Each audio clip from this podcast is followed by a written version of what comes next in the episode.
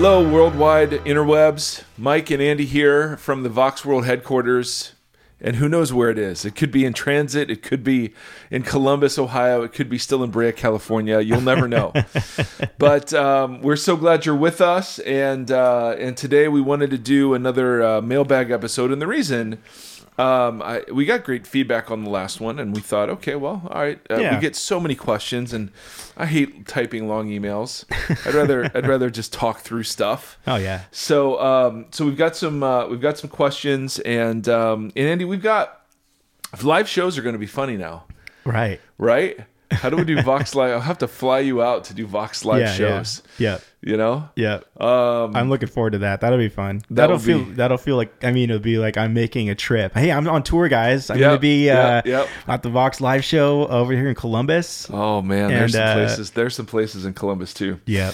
Um, so anyway, we are um, we're grateful for your support in the midst of all this craziness. Uh, so one of the ways we would just want to honor your participation is by getting to so many of the questions that you're sending in, and uh, so we're grateful to do that. So let's Andy, we'll just fire away. Let's go. Let's go. Let's go. All right. Um, I have a question for you now. Now this person uh, starts very nicely. And, Uh-oh. and continues very nicely. I mean, I, but they just they they're, I'm not going to read the encouraging part, although there was an encouraging part. Uh, I have a question for you. In the Hiddenness of God episode, you mentioned that once you've learned to seek after God rather than Him always doing the seeking, you come to see that the reward of Jesus is Jesus. As I navigate my faith, I'm coming to realize I don't have the first clue about what that means. I, I'd be very grateful if you could go into more depth on that idea. My initial interpretation is that you could keep the same meaning by saying that the true reward of seeking Jesus is the experience of Jesus as a person, almost as if a seeker uh, eventually comes to enjoy the presence of Jesus in the same way we enjoy the presence of a best friend, but magnified since we're talking about God. Any help you could offer be very appreciated. So, excellent, excellent question, because we do say that a lot. And uh, that the idea that the reward of following Jesus is Jesus. Now, uh, and, part of why uh, the dark night of the soul exists and the hiddenness of God exists is to get us to the place where God is no longer a means to an end, but is the end uh, that we're pursuing. So, so what do I mean by that? Well, when I first come to God, typically I come out of crisis, I come out of guilt, I come out of shame, I come out of sickness. He has something that I want and, and need. So uh, I need forgiveness, I need grace, I need a fresh start, I need the removal of shame, I need a new identity, I need a I need a cure for an addiction, I need healing from a disease. Right? So it's not because God's there and I want to know him, although that can be a small part of it.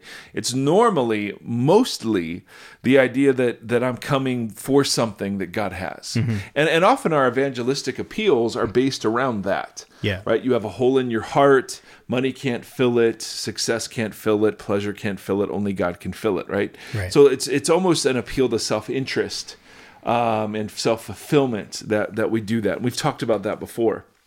So, so God introduces or allows um, uh, times of hiddenness or times of distance to to train us to follow Him for Him, and uh, not just for what we get out of it. And so, the example I would use is is marriage. When so, I've been married 17 years. And what you realize is is very often you go into marriage using marriage as a means for self-fulfillment. This person will make me happy. Um, this is my best friend. This I can finally have um, um, sexual intimacy. I can um, you know I, I can have peace. I can feel secure. I can be loved for who I am. Right? It's not it's not the delight of getting to be with the other person, although that's part of it. But even that often is a cover for something that blesses me. Right? I mean, it's very often an expression of loving myself through another person.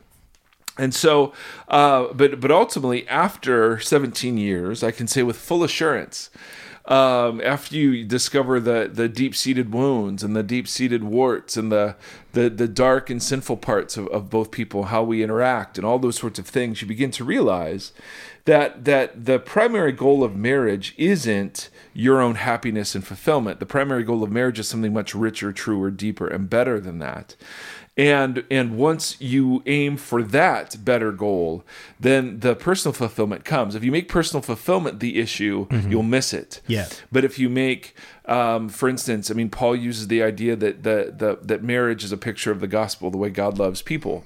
Um, if you if you're aiming for that if you're if you're aiming that, that my job is to serve my wife and to bless her with um, the the dreams and desires of her heart I mean, that's a whole different foundation for marriage. But then you find fulfillment.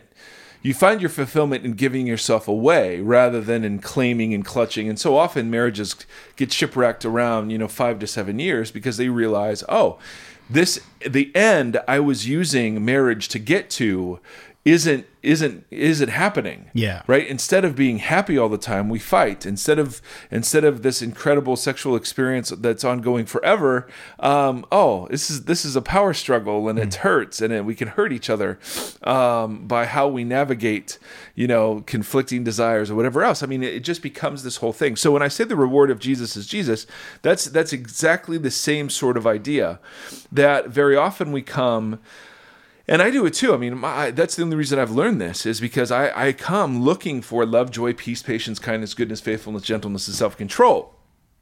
Right? The fruit of, of walking with God. Instead, what God wants to offer is Himself. That, that knowing Him, being intimate with Him, that's the goal of the Christian life.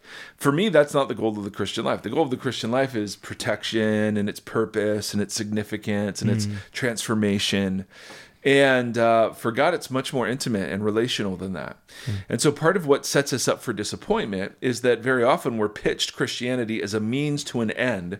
And that end is often spelled out in very individualistic, consumeristic, Americanized terms, right? Whether it's health and wealth, or whether it's blessing, or whether it's the removal of loneliness and shame and guilt right? But but what's not presented is the fact that that ultimately the joy of of following jesus is you get to know jesus. Mm-hmm. and uh, all the other stuff may come but that's not the goal or the reason that you're following him. Does that make sense? Yeah.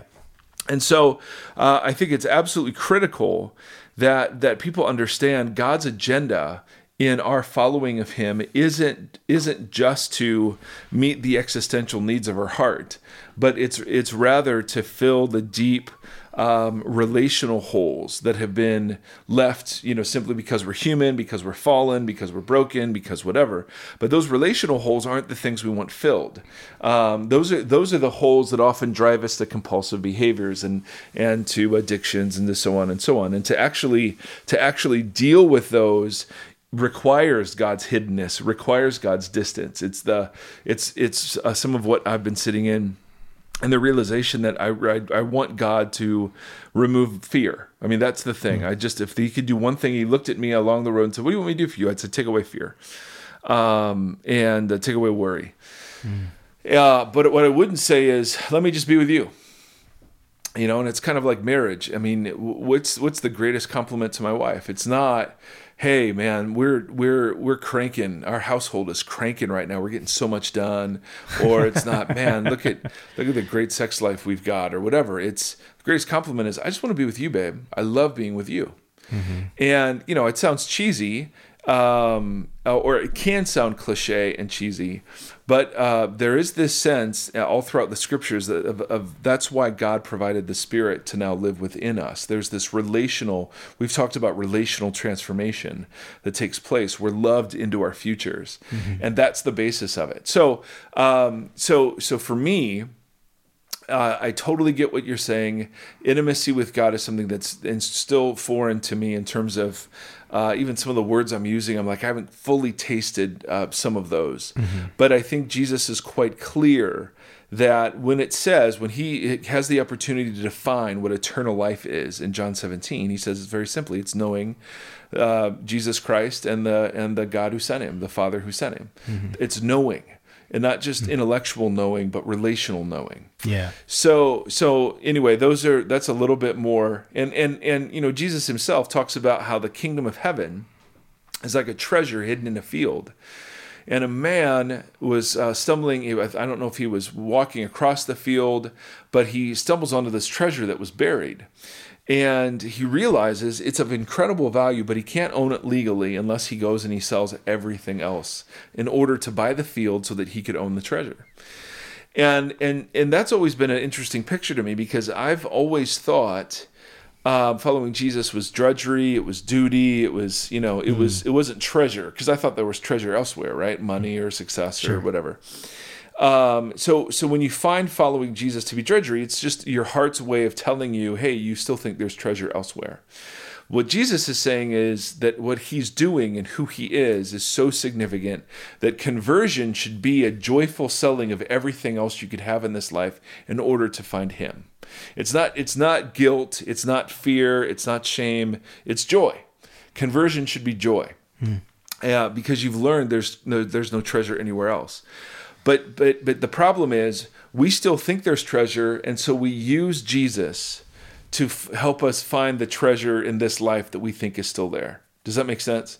Yes. So if I think health and wealth are my treasures, then Jesus becomes the God that provides health and wealth. If I think it's if I think it's peace, uh, inner peace and tranquility, I use Jesus to find inner peace and tranquility. We still the He's the treasure, right? Um, but we still think that Jesus can now be a means to use the treasure, and so He gives that example to say, listen. You've got to sell every other definition of treasure in order to believe that I'm it. Yeah. Does that make sense? Yeah, that makes sense. I think the only the only nuance of context in that scenario, which could sound like projecting the the end result, like saying like, yeah, completely having Jesus should, should just be like the end result should be joy, like in how you're saying it. So, but but I think like, does that mean that persecution doesn't come? You know, if you're in a place where it's like you choosing Jesus is life threatening to you because of the culture you're in or wherever, that's all realistic. You know, that's not to suggest like, well, Jesus isn't true if it's not bringing joy. You know what I mean? Right. Like it's kind of it's That's not. Right. That's yeah, right. we I, I don't we couldn't just say it's not Jesus if it's not joy, right. but it does. But it, it, it everything you're saying makes sense. It's just I think in a cultural context we have to kind of nuance that just a little bit because there's some people who even get kicked out of their families in the United States because they chose to be a Christian. You know, but that's but that's the difference between happiness and joy. Sure. So circumstantial happiness comes and goes. The joy that Jesus is is painting a picture of is is based on the recognition of the value and the trade off between what you've given up and what you've gained yeah, in, in exchange. Yep. So that's the yes. that's the difference. Yes. And in that you know, as long as you're convinced treasure is youthfulness, as long as you're convinced treasure is your health, and I mean, this is as long as you're convinced treasure is is money, then um, following Jesus is going to be really hard. Yeah. And what Jesus will do is love you into the future by inviting you to give those things up. Yeah. And the giving up of them is a death. It's it feels like a death, but mm. it leads to a resurrection. Yeah. So yeah. no, I think that's a that's a really good, really good nuance. All right. Um. All right let's see here. Number two, uh, I have always really loved the book of Genesis. Me too. For all of its criticisms, uh, there are some things to me that feel true when it comes to describing some of the most challenging aspects of our lives, specifically the significance that restricted that the restricted tree was the tree of knowledge of good and evil, and also the repercussions to men and women as a result of the fall. So incredibly true. Are these not some of the most common sources of existential crises? Yes, mm. we believe. Um, I've been a follower uh, for a while. I seem to recollect being these things being touched on one another, but I would love a podcast related to Genesis. I find these things strangely relevant and reassuring because of their continued relevance.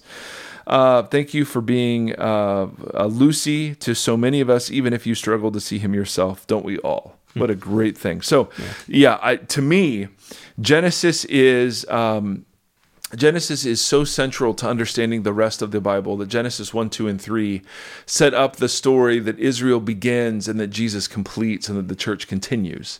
And um, and so so when you when you get to the, one of the reasons why when people say, hey, why, why do you why do you follow this Jesus and why do you trust uh, this Bible? One of the reasons is it captures human experience for me uh, in a way that um, uh, as I've I've read and studied other things that just hasn't the idea that creation, fall, redemption, and restoration that resonates deeply with me, and you know whether or not you take it literally or metaphorically or poetically or narratively. I mean, those are all great conversations, but there are things explained that do resonate. So I love the idea that part of what resonates for you is the this verse in Genesis where God says, um, "Your to the woman, your desire will be for your husband, and he will rule over you." Mm-hmm. And that's not prescription; that's description, and that's that's the result and the loss of uh, the intimacy, the the harmony, the equality that they had before their disobedience. Hmm. Now there's this this power struggle introduced into their into uh, what was to be harmonious. Now it's hmm. a power struggle. The woman's desire is to master, the man's desire is to rule, and we see this played out every you know, I mean, for all my married people, just say amen right now in the microphone. Amen. Um, be, or wherever you're listening. Amen. On the on the Stairmaster, just amen it right now. In the in the traffic, amen it right now. Uh, relationships are power struggles. And so part of what gets confusing is that that people think that that that, that means that God created hierarchy and and that's not what the story says at all. What the story says it is is that hierarchy is the result of the fall, and it's not in any way, shape, or form part of God's original plan. So what I love that Genesis does one, two, and three is it provides a context that resonates with my experience, and that experience is um, the there is so much good and truth and beauty and goodness, but it feels like it's it's echoes of the real thing. It just feels like it's moments, it's glimpses, and even those echoes are touched by darkness. They're shadowed. They're they're shrouded a little bit, right? So it seems like there's a hunger, an infinite hunger for beauty and joy and relationship, and yet everything that we experience falls short of that. And because we're so built to cry out against injustice, to cry out against the violation of shalom that we see in the world. It just it it, it it's an echo of the fact that it wasn't supposed to be this way, and and that viscerally and primally we know that, and the promise of Jesus is that Jesus was put forward as the first evidence of what's coming later, namely that God's going to remake it all. Mm-hmm. So far from just being a ticket to heaven, Jesus becomes the first fruit, according to Paul, of what's going to happen to the rest of the universe. Namely, that there is going to be significant continuity between this world and the new world, but there's discontinuity too. Uh, namely, that we have resurrected bodies, that there's no more pain or shame or guilt or fear or whatever. And and I just go, man, that that even if this weren't true, I think it's uh, uh, Tim Mackie said this last week. Even if this weren't true, uh, this is the story I'd want to be true. Hmm, yeah. And and it's the it, it is the baseline story that undergirds all of our other stories. You know the the uh, the idea that was it always this way? It's this way now, but it can be returned, mm-hmm. right? I mean that's that's it. And so what Genesis one and two and three does, and I think I think someday I'd love to do just a whole series on it because they're so. I mean, we don't we haven't even scratched the surface of Genesis. It's so magnificent in terms of what it's done, and uh, so misunderstood. Hmm. So anything you want to add on that, Andy Bear? Uh, I think you covered it all. I, I do, yeah, I, I, don't consider myself a, a, a uh, professional in Genesis.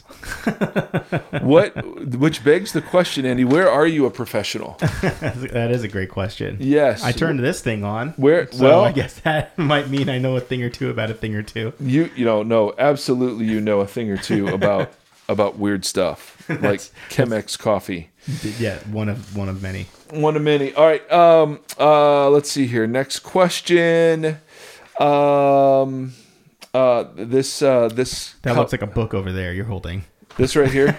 Yeah. I won't, I won't read it all. Email they, of a novel. They share. They share some really hard stuff they've been through, but then they say, "I don't want to take too much of your time." But I would love your thoughts on a couple of things in particular how you started and how you would advise someone in starting a church that is in a similar mode as Vox. I totally get that this stuff can't be prepackaged and such, but are there practices and ideas that you have found helpful in starting the Sunday gatherings that are Vox? I live in Monterey, California, and with the support of our sending church, we will be starting a new church community later this fall. How cool is that? Very cool. So much of what you guys talk about in the podcast, especially the way of love, doubt, grief, lament, safety, how to approach complex issues with grace and nuance, are things I would love to see happen in this new community. When you uh, talked about centered set versus bounded set a while back, that really got me thinking as to what we are calling our new community, and that is we're going to call it Jesus Centered Church. Uh, for us, we want our new church to truly be that Jesus at the center, and that this is what holds and brings us together. Any thoughts you have would be greatly appreciated. If this is not something you want to share via Facebook Live or podcast, feel free, but totally not expecting that if you don't want to. So, holy cow, that's a great question because I mean, of course, we're we're now masters at starting churches. Um, but we've got one under One. our belt. Um, so so a couple of thoughts. Number one, um, we our story I don't think can be really replicatable in the sense that we started from a podcast. And so, if you remember, Aaron, um, you- you may have been listening or not, but we we decided that it wasn't enough just to critique. We wanted to help create something. And so we used the podcast to generate uh, a list of emails for people that were interested in finding out what a liturgical expression of the podcast would look like. That led us to about 300 people who attended open houses at my house where we tried to convince people uh, that this is not something they wanted to be a part of. because I mean literally that was my that was my line is we're trying to talk you out of joining this because we we're trying to do something or create something that just won't meet the normal church sort of consumer expectations. And so so out of that 300 or so then we interviewed the people that were interested and got it down to about 80 people. And those 80 we'd done our best to talk out of it um, we then and and we did all of this around tables in our house. So we we decided the table was going to be the controlling picture and the controlling narrative for our church, and and that table was going to be manifested in three ways. The table was going to be manifested corporately, so we were going to build the church around the Eucharist um, every Sunday. It was going to be manifested communally, namely that we wanted to have table fellowships that weren't just classic Bible studies or small groups, but were much uh, more built around uh, the value of safe to talk about anything and and um, and uh, a place where you could bring people that that weren't like you and share a meal together. Um, and and we weren't opposed to content as being a part of that. It was just that we didn't want content to be the draw Right. or the focus. We wanted the we wanted the table to be the focus. And uh, so our picture was that the corporate table was for the whole Vox community. The uh, the communal table was for Vox people opening up their church or opening up their homes, excuse me, to other Vox people and their friends. And then lastly, what we what we're now starting to encourage is something called personal table, which is that you maybe with a, a couple of friends, but but you would open up your home and your table regularly uh, to the people in your spheres of influence. So that could be the soccer, the other parents in your club soccer team. That could be that could be you know the uh, coworkers that you invite out to dinner afterwards. Right. It can look a whole bunch of Yeah, different ways. Very simply, the neighbors on your street. right. Yep.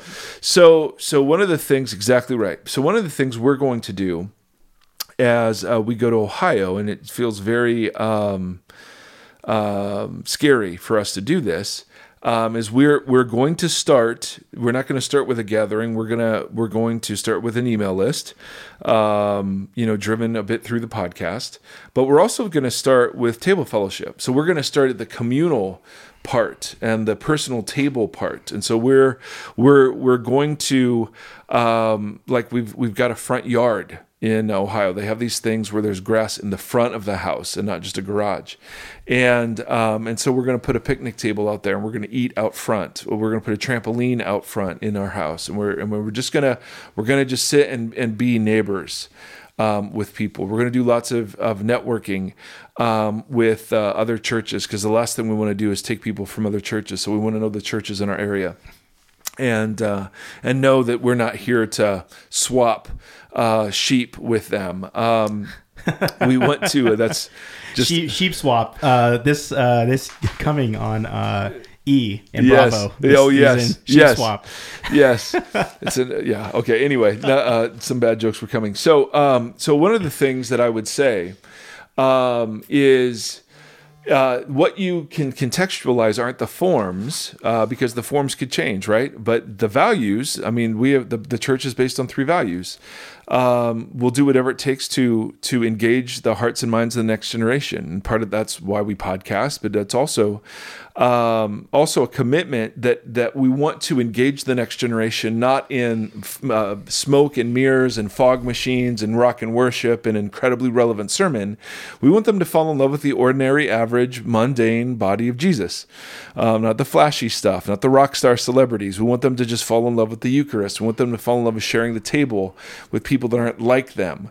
Um, and uh, and so yes, there are ways that we can contextualize that specifically, but our goal isn't to just create entertainment venues um, for folks and then somehow sneak the gospel in. Secondly, um, we're committed to loving and serving the world, not sitting in judgment of it, which means um, we don't we don't ban, bash, we don't take stances on things. We are not politically active um, as an organization. Um, we're very, very interested in having people from multiple perspectives um, uh, around the table. Uh, and then it's safe to talk about anything. I mean, you already hit that. The, the fact that there isn't anything off limits, because these are real things that people are talking about. I think all of that happens around a table. So if I were going to plant a church in Monterey, if I were going to plant a church in Columbus, I'm going to start opening up my, my house, my table, um, and having people over and hearing their stories and listening and seeing if, if God opens a door in, in a way that allows us to fill a space that isn't being filled by uh, other churches in the area. Because the last thing we want to do as a Vox community is replicate all the great stuff other churches do. Um, so we don't have, for instance, men's groups. There are loads of men's groups in Orange County. There are loads of women's groups in Orange County. Why would we replicate that? Mm-hmm. We're not going to replicate that. If you, we, we have all of these incredible resources of all these churches that have incredible facilities. We're not going to reproduce that. We're, we're very, very focused on uh, and, the tough thing in planning a church is you know you need people and you need funds. And it's very easy to to widen your focus to accommodate those things. One of the things that um, i think the podcast afforded us is the ability to be super focused and to not care if people walked away. Um, and that the people who were coming were already listening to the podcast, so they already had some sense of how crazy we were going to be. and so, so in terms of practices and habits, a commitment to those vow, those three convictions, I think is huge. I, I think it's a table fellowship, baby. I think it's inviting, uh, literally walking around your neighborhood, inviting people to dinner, listening to their stories, getting to know them. This is the hard work of neighboring. I love it. I love it. I love it. Getting involved in the community. I was a chaplain in Fullerton. Uh, could be a chaplain in Columbus. I mean, who knows? But but finding venues where it's quite natural that you're having conversations with folks that aren't like you, and then and then out of that, uh, perhaps a gathering may arise. But um, you know, the goal if the goal is just to create a gathering, I think we miss it. I think the goal mm. has to be um, finding a person of peace uh, who knows lots of people, being in deep friendships, being a part of the community, and maybe a gathering comes out of that. But if you're just doing those things to create a gathering, people pick up on that, and uh, and then you really are just stealing other sheep from other flocks. Yeah. Anything you want to add to that?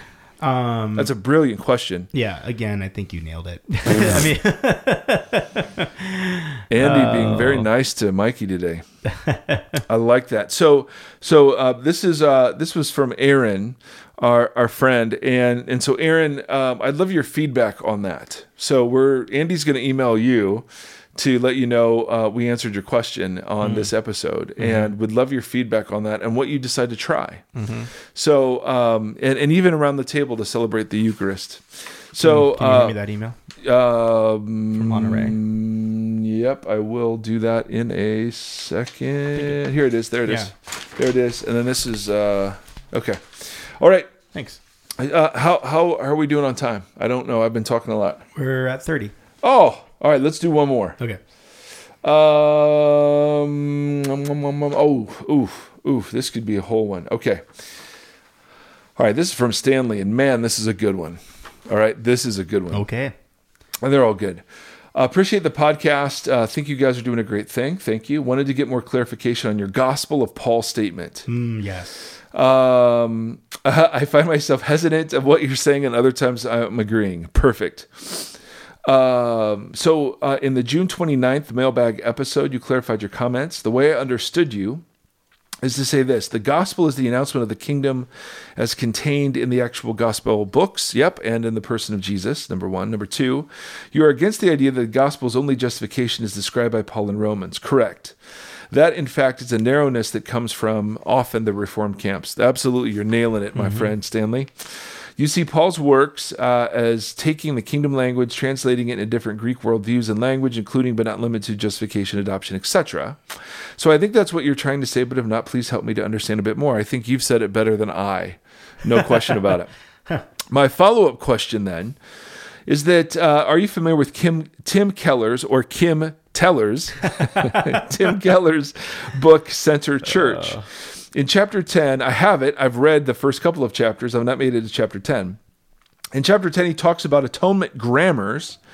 Atonement are kind of theories of the way that Jesus makes us right with God. Um, he talks about atonement grammars as ways in which the gospel is described that are not mutually exclusive, but each gives a complementary explanation um, of aspects of the gospel. He sees it. Uh, he sees it as each will teach different things and be controversial and palatable for different cultures. He goes on to say that substitution is the pervasive theme of all these grammars. So the question would be uh, why see the kingdom as the starting point with Paul as a translator and not see it as each author is teaching complementary ideas. Even by just saying the kingdom is the starting point, what do you do with John then? Mostly curious about clarifying the statements, but also the logic behind the hermeneutic to see if I need to rethink how I've thought most things. Uh, thanks again. Also, I'm not, uh, I'm, though I'm not a Rob Bell fan, I appreciate you bringing him on and engaging with him, even if you're going to get a lot of flack for it. Felt that needed to be included. All right so yeah, so I've gotten flack for this shortcut of saying the Gospel of Paul, and what I mean by the Gospel of Paul is um, that uh, that that, and it's not it's not conflicting. It's just a narrowing. I think you said it really well. That um, when Jesus came, he preached the kingdom, and the kingdom was the fulfillment of of so much of the Old Testament promise given to Israel. And so what happens is because that's not familiar to us, we start with the book of Romans and then go back into the Gospels. And your question seems to be, well, why privilege? Why privilege kingdom language and see each idea on its own terms? Well, that's not I, the the reason I wouldn't privilege it is because that's not the order in which it happened. And so so so so Paul didn't just, didn't just appear out of nowhere and start preaching justification or adoption or redemption. Uh, he was translating Jesus. And so, so to accurately translate Paul, uh, uh, you have to accurately translate Paul's translation of Jesus. And to accurately translate that translation, you have to go back to Jesus and the kingdom announcement he was making.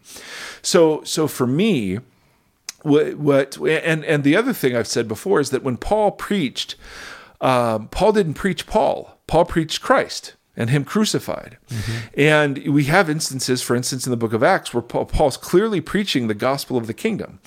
Um, and uh, but but I think that as he gets into more Asian and Gentile cultures, um, he's switching up metaphors because the gospel grammar is that big. I love Keller's use of that mm. phrase. I don't know whether substitution is at the heart of all of them. That would be interesting question. Um, it seems on the face of it that that's true, but like Christus Victor, uh, I'm not sure that's that's uh, that's got substitution there. Maybe it does. Uh, at least maybe not on the forefront, but but anyway, Bible geeks, you understand what I'm saying. But non-Bible geeks, the the point is simply this: Yes, I think the end result of starting with Jesus and then reading Paul can be um, can be the idea that we see all of these complementary pictures of the work of God, absolutely. But in terms of how we get to understand those grammars, those grammars are given to us in an order. And that order clearly, because even Paul's even Paul's statements about the supremacy of the revelation of God in Christ, um, I think the order of the grammars and the significance of Paul's use of the grammars means that the, the gospel of the kingdom is privileged. And that was used to Jewish audience. Now, what John does with it, about your about your question about John, what John does with it is John uses the phrase eternal life. But even in John's gospel, eternal life and the kingdom of God turn out to be the same thing. So eternal life isn't life in heaven for John. Eternal life is life in the kingdom, and um, and so so and there are reasons why John uses eternal life as opposed to the kingdom. Uh, we can get into those another time. But my my simple point is, I think you've understood me correctly. I would just simply say that that Jesus is the fulfillment of Israel's story. So to understand Jesus, you under you have to understand Israel's story. To understand Paul's theology, you have to understand Jesus, which then takes you back into Israel's story. So I don't think you can just drop Paul and say, okay, sure, here's justification as if that were the only thing. Yes, does it complement? Does it complement what Jesus does? Yes, but but see the problem is so many of the reformed guys, of which Keller is one of the most gracious and thoughtful, have to wrestle with the following question: Does Jesus teach justification? So literally, I've read articles of saying, "Hey, how come Jesus doesn't talk about justification? Paul talks so much about it." See that order, the ordering of the question is completely the reverse of what it should be. It doesn't matter whether or not Jesus talks justification. You start with what Jesus taught. And then you work your way to Paul and see what Paul's doing with what Jesus taught. You don't try you don't start with Paul and say, hey, let, let me try to jive this with Jesus.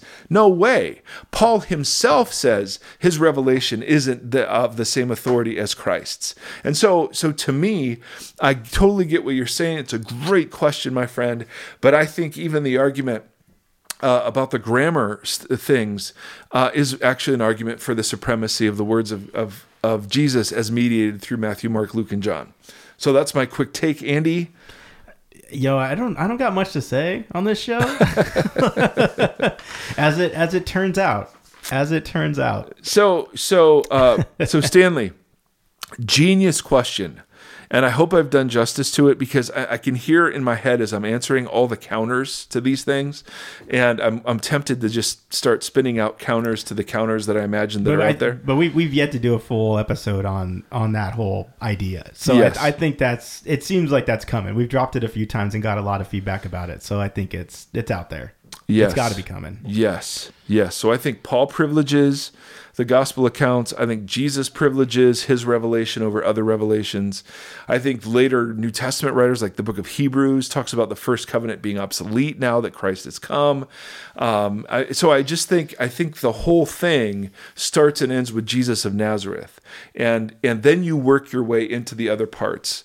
You don't. Yeah. Now, now, now. Of course, listen. If you start in Romans and Romans is meaningful, hallelujah. God rescues you through Romans. Fantastic.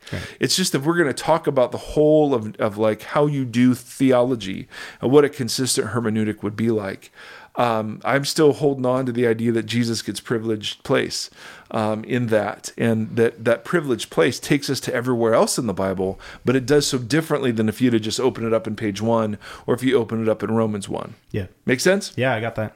Dang. So many good questions. I and give us feedback on these episodes. We don't want to do them too often, uh, but we want to do them often enough because you guys are asking such phenomenal questions. So uh, another mailbag episode on the books, Andy. Um, you guys are amazing. You really are. And and uh, again, the the the goal. I mean, truly, the goal isn't that you would take our word for this stuff um, you know, there are people much smarter than me that would disagree uh, significantly with things. And so I, I think the, the danger is that you just podcast in echo, echo chambers where, yeah, yeah, I like this one because th- this person says the things I really like. One of the practices I practice on social media that I've talked about before is I follow people with whom I vehemently disagree and that keeps that keeps the conversation robust and interesting even just internally and uh, so please don't you know please the, the goal is really for you to wrestle with these things yourself in community. And and we keep hearing the best compliments we get on the podcast are these. And we get a lot of them which is so encouraging my small groups listens to this and then we discuss it. The guys in my band and i listen to this and we discuss it. Uh, we've had many late nights discussing it. Fantastic fantastic. That gives us more joy than anything else. Yeah. so um, so that's why we can have a rob bell a greg boyd and a tim mackie on because we're we're people that uh, I'm I'm a person, and Andy, and certainly is in this too. I mean, we are absolutely and utterly committed to Jesus, and because of our commitments to Jesus, that entail other commitments to other things. So I'm committed to the Bible because I'm committed to Jesus. But uh, very often we've received Christianity as a package out of which Jesus is a small part. And instead, what Christianity is is a set of practices and traditions and and views of Scripture that all have to go together in order for you to be a Christian. And I just I don't think it works that way. It didn't work that way when Jesus was walking on the earth. I don't think it works that way today. So um, so we're so encouraged when we get questions like these. We hope somehow the answers are helpful. But what we think is more most helpful is that there's just permission to ask. Yep. yep. So that's all I got. keep them coming. Hello at voxpodcast.com. Hello at voxpodcast.com, and hopefully Andy won't let them like accumulate for two months. So, uh, my brothers and sisters, may the Lord bless you and keep you. May the Lord shine his face upon you and be gracious to you. May the Lord lift up his countenance to you. And today, may he give you peace. Thanks for tuning in. Thanks for your support. We, we're blessed to do this. Until next time. Hey, thanks for listening to the Vox Podcast. Learn more about us at voxpodcast.com. Follow us on Twitter at the Vox Podcast, and now support us on Patreon at patreon.com slash voxpodcast.